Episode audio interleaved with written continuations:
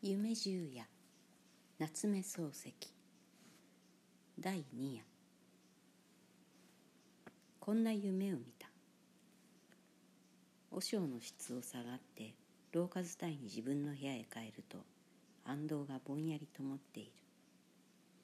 片膝を座布団の上について刀身をかきたてた時花のような長寿がバタリと朱塗りの台に落ちた。同時に部屋がパッと明るくなった。襖の絵は武尊の筆である。黒い柳を濃く薄くおちこちと書いて寒そうな漁夫が傘を傾けて土手の上を通る。床には懐中文殊の軸がかかっている。炊き残した線香が暗い方でいまだに匂っている。広い寺だから神官として人気がない。黒い天井に刺す丸安堂の丸い影が仰向く途端に生きているように見えた。縦膝をしたまま左の手で座布団をめくって右を差し込んでみると思ったところにちゃんとあった。あれば安心だから布団を元のごとく直してその上にどっかりと座ったお前は侍である。侍なら悟れぬはずはなかろうと和尚が言ったそういつまでも悟れぬところを持ってみるとお前は侍ではあるまいと言った人間のクズじゃと言った母怒ったなと言って笑った悔しければ悟った証拠を持ってこいと言ってぷいと向こうを向いた。けしからん。隣の広間の床に据えてある置き時計が次の時を打つまでにはきっと悟ってみせる。悟った上で今夜また入室する。そうして和尚の首と悟りと引き換えにしてやる。悟らなければ和尚の命が取れない。どうしても悟らなければならない。自分は侍である。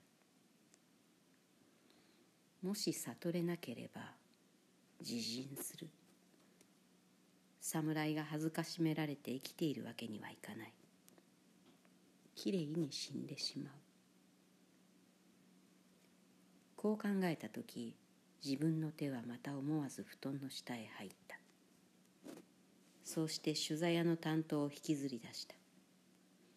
ぐっと塚を握って赤い鞘を向こうへ払ったら冷たい葉が一度に暗い部屋で光った。すごいものが手元からスースーと逃げていくように思われる。そうしてことごとく切っ先へ集まって殺気を一点に込めている。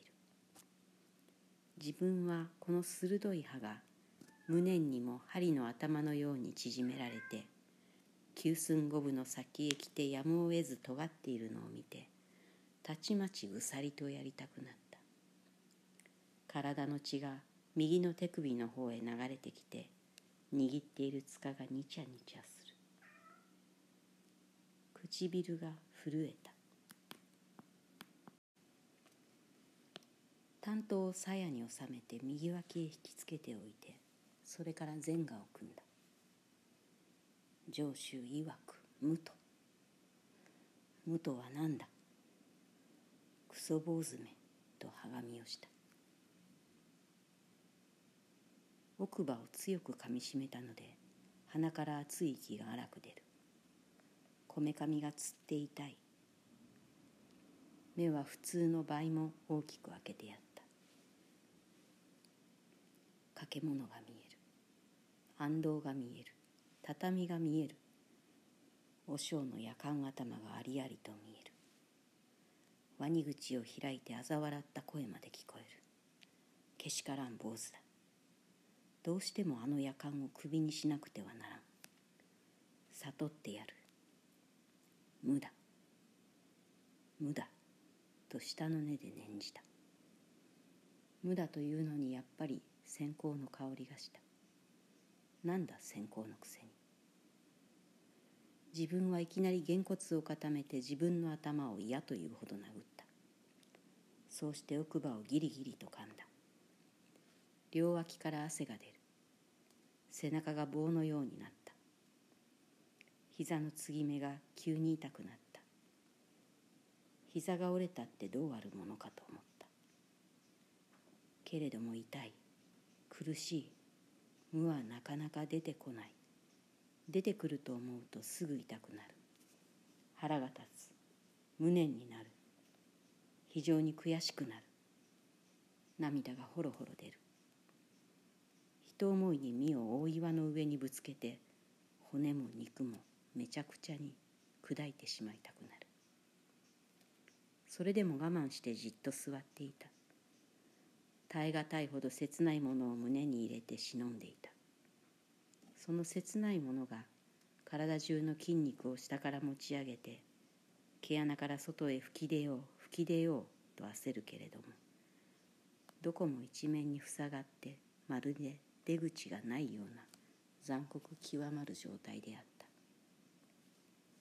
そのうち頭が変になった。安藤も武尊の絵も畳も違い棚もあってないようななくってあるように見えた。と言って無はちっとも厳然しない。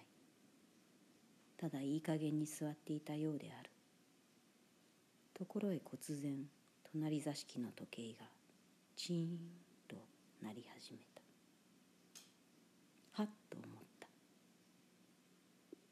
右の手をすぐ担当にかけた。時計が2つ目をチーンと打った。